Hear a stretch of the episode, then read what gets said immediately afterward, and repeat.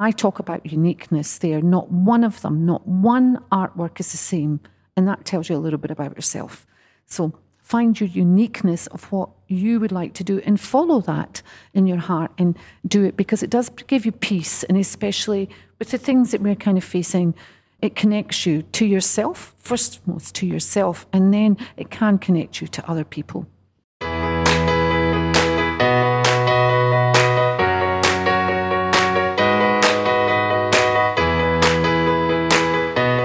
Mary Finlay is my guest on the podcast today. Mary is the director of the Stanthorpe Regional Art Gallery, and her enthusiasm for connecting people to the creative arts is incredibly contagious. As Mary says, the arts are a wonderful connector that brings people together, as well as being a valuable way to express your own voice or story. Mary, welcome to the podcast. Can you tell us what your connection is with the Southern Downs? Catherine, thanks very much for inviting me. First of all, a connection. Well, oh, about 20 odd years ago, I came up here for my honeymoon with my husband. It's really his connection. So, his mother was born up here in Nundubbermere, um, which is a sheep station on the Texas Road. And we came up here for a honeymoon, and that was kind of it. I'd heard about Stanthorpe, and a friend of mine had moved up who was an artist as well. And then several years later, we bought a 10 acre property then, and several years later, we moved up. And I got a job at the high school, and then subsequently got this job as the director at the Stanthorpe Regional Art Gallery. I feel like I've known this place for a long time, although it hasn't been really my connection. But I suppose now it has. I come from a tiny village in Scotland, about the size of Woolloongabba on the east coast of Scotland, near the um, North Sea the sense of community here and the smallness. I think really I was never a city girl, and the city is kind of too big for me. And so when I came here, I felt a sense of peace, and and I feel it's a really, really strong community. So that's my connection at this point. And I think slowly over time, you know, the investment in the community, and then other people invest in you, and that strengthens you your connection to the place and to the people. So that's where I'm at at this time, and it's strengthening every moment, I suppose, really. Mary, could you tell us a little bit more about the Stanthorpe Regional Art Gallery and the role that you have here? Yeah, this is my sixth year, and um, Nicola Hawley was here before me, and she was a young Irish girl.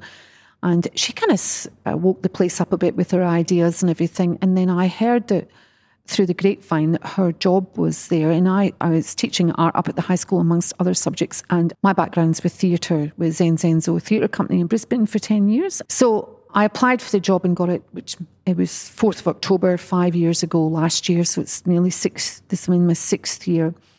And it was a 90 degree learning curve. But this gallery has, at this point, 71 active volunteers. Some of them have been here for over 20 years. And they know this gallery inside out. We have a four million, just underneath a four million dollar collection that's been gathered over many years. We have a very um, feisty and wonderful calendar of events with um, lots of exhibitions. We change every six weeks. We have a biennial art prize, which was last year, and that was a $50,000 art prize, national. We had a photography prize last year, another national prize. We've got the at present a local art prize. But we do favour local art here. And this particular exhibition is, um, just to give you a, it's a kind of example, there's 95 works here from 95 different people. So that gives you an insight to how many artists are here. And there's a few people I know haven't entered for a variety of reasons. We run a boutique, and um, under that boutique, it's all local art, and all that money goes back into the local community of artists. And as you know, during the last few years, it's been difficult for artists, you know, um, performance art, everything, to you know, to make a living out of what they do. So that has been really, really useful. So I think the art gallery, I'm kind of the face of it but really it's been around for over 70 years in different forms in different places here. And then 33 years ago, 34 maybe now, they pushed for an actual bespoke gallery. And no one can believe that we have such a kind of large, beautiful gallery as this in a small town. And these people who are, there's a whole, um, what's it, the triangle of them behind me who've pushed to this point in time. And they valued art. And I often thought why it was so valued and there's so many artists and so much creativity here is like during the 18th century, because we're having the 150th of Stanthorpe this year, we've done a lot of research. And um, there was a sanatorium here, and people came up here because of TB.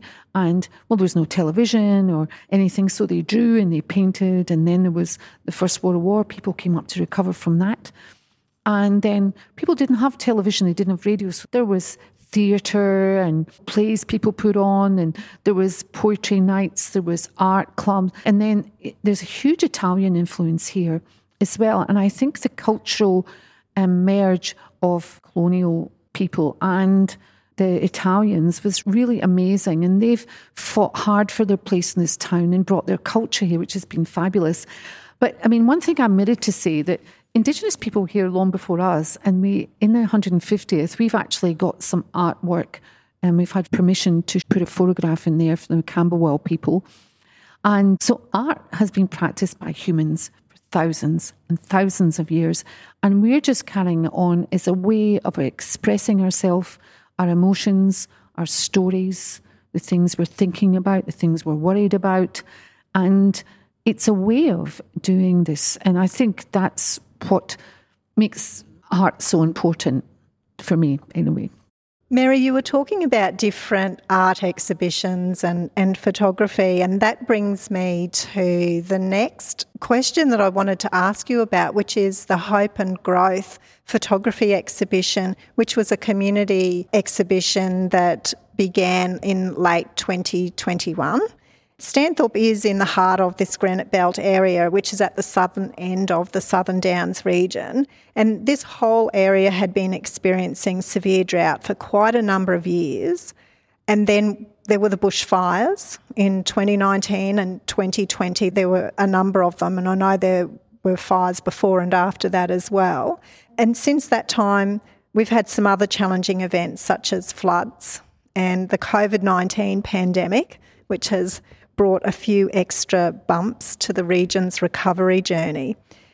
But one of the wonderful projects that was created as part of the region's recovery journey was this photography exhibition called Hope and Growth. Could you tell us a little bit more about how that began and what sort of benefits there are for the community and for the people who got involved with that project? Yeah, I think it was really timely, you know, because people were struggling in some ways of, you know, I think acknowledging that we had gone forward, even though there had been other issues after the fire and all that sort of things in the drought that we'd experienced all that time. So there was a chance then in that particular project to celebrate some of the things, but also acknowledge what had happened to us and not let it go, you know, like it's happened. But as usual, things do happen and they're not what we want, but people stand up and they're counted and they come together and they survive. And which is what we did. I feel really strongly we did survive as a community. So the word was out that um, photography, and we'd done this during Crisp's Art Prize. We'd asked people to send to the gallery photographs to us of things that were happening to them and everything, and we put it up on our webpage. So uh, it was put out again to photographers or people in the in the region to send them to the council as well because they were kind of putting this together with the recovery resilience and getting us back. And so they were chosen some of the photographs that did remind us hope and growth, but also reminded us of what we had done to survive. And there was three exhibitions. There was one down at Jamworks, um, one in town, and then one at Vincenzo's. And I thought they were kind of really timely because they were south, middle, and we had all experienced, everybody in these communities had experienced the fire, particularly, and the drought. So um, we were able to put these exhibitions up and come together again to. Um, the word celebrate isn't perhaps correct, but acknowledge and celebrate what we, how we had survived and how we continue to overcome things there and to see some of the beautiful shots of growth from you know nature and nature had grown again after being burnt to what we thought would never recover. And what happens? You know, it, they, it does recover, and that gives you hope, and hence the name Hope and Growth because it does give you hope. So I thought it was a really, really important exhibition, and the Rural Fire Brigade were part of that as well, and there was photographs of them, and they were there at every occasion because people looked to them at the time to help us, and they did, and um, it was unbelievable. And I know many of these people, and you know, we we were all feeling very fragile at the time. So it was great to look back on it and say, well, we had felt pretty tricky, but here we are now. So, yeah, very important.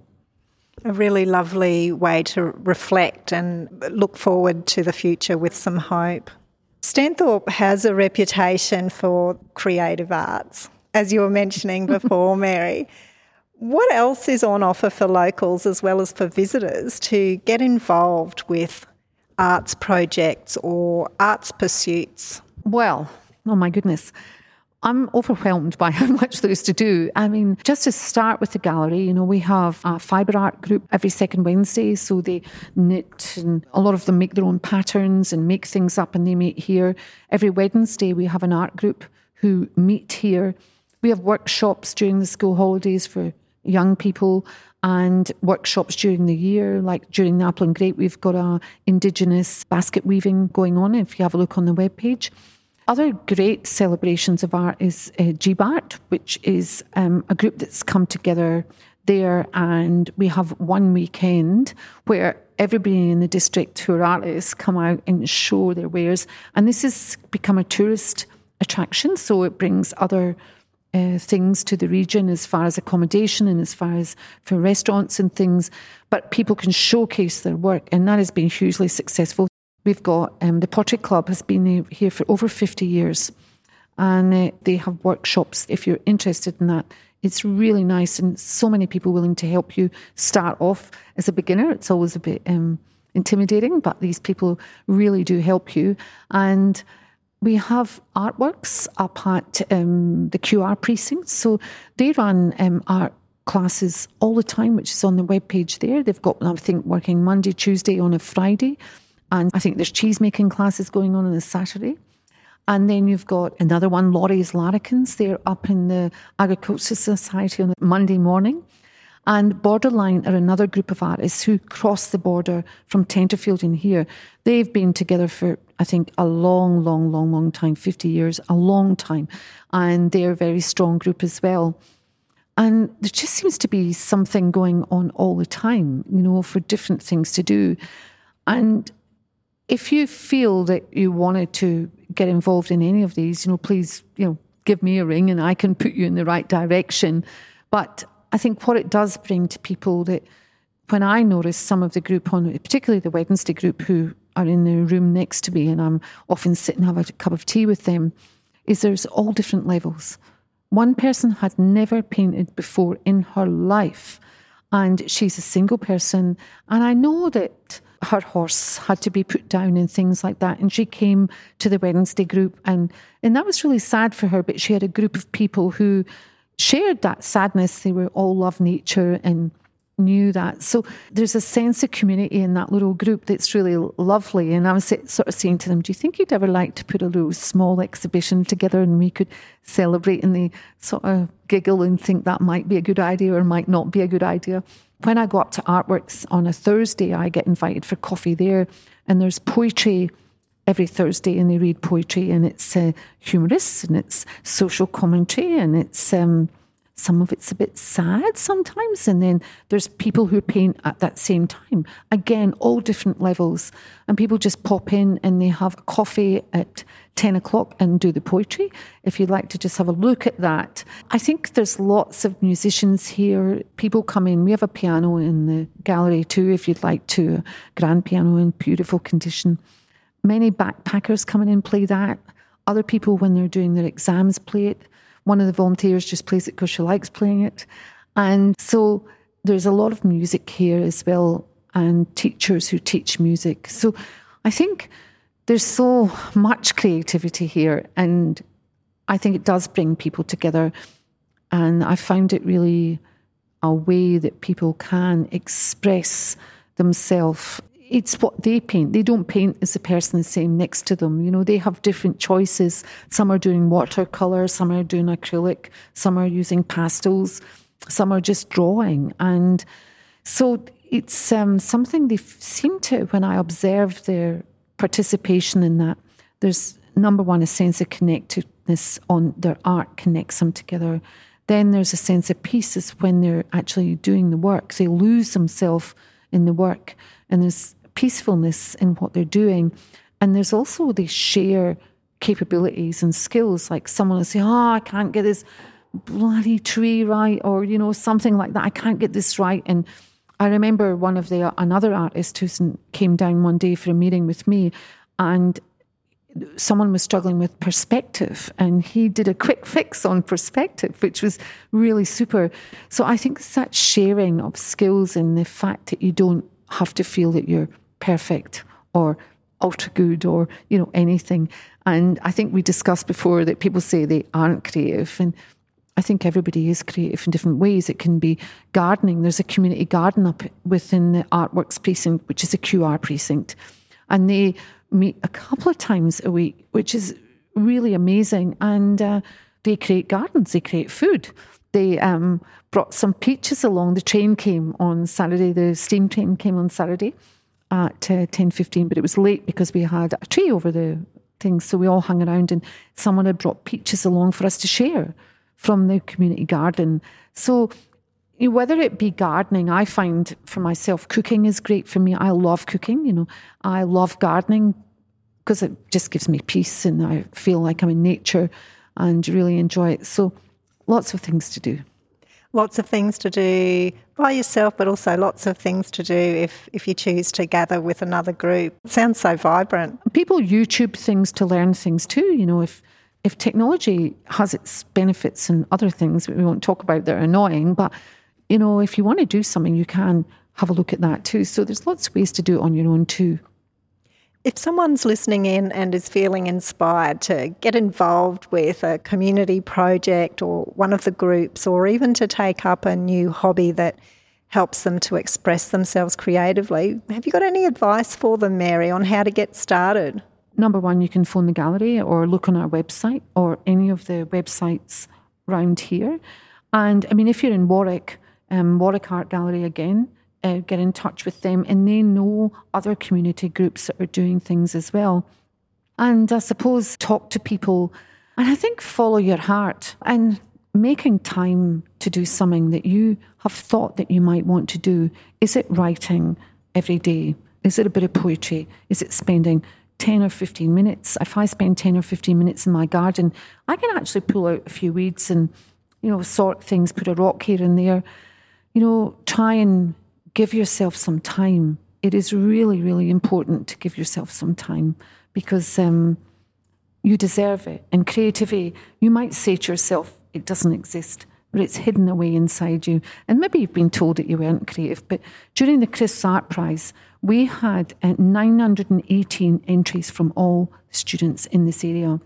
Kids who don't paint, who don't do things, because I go and visit all the schools. And when I ask the teachers, they thoroughly, thoroughly enjoy it.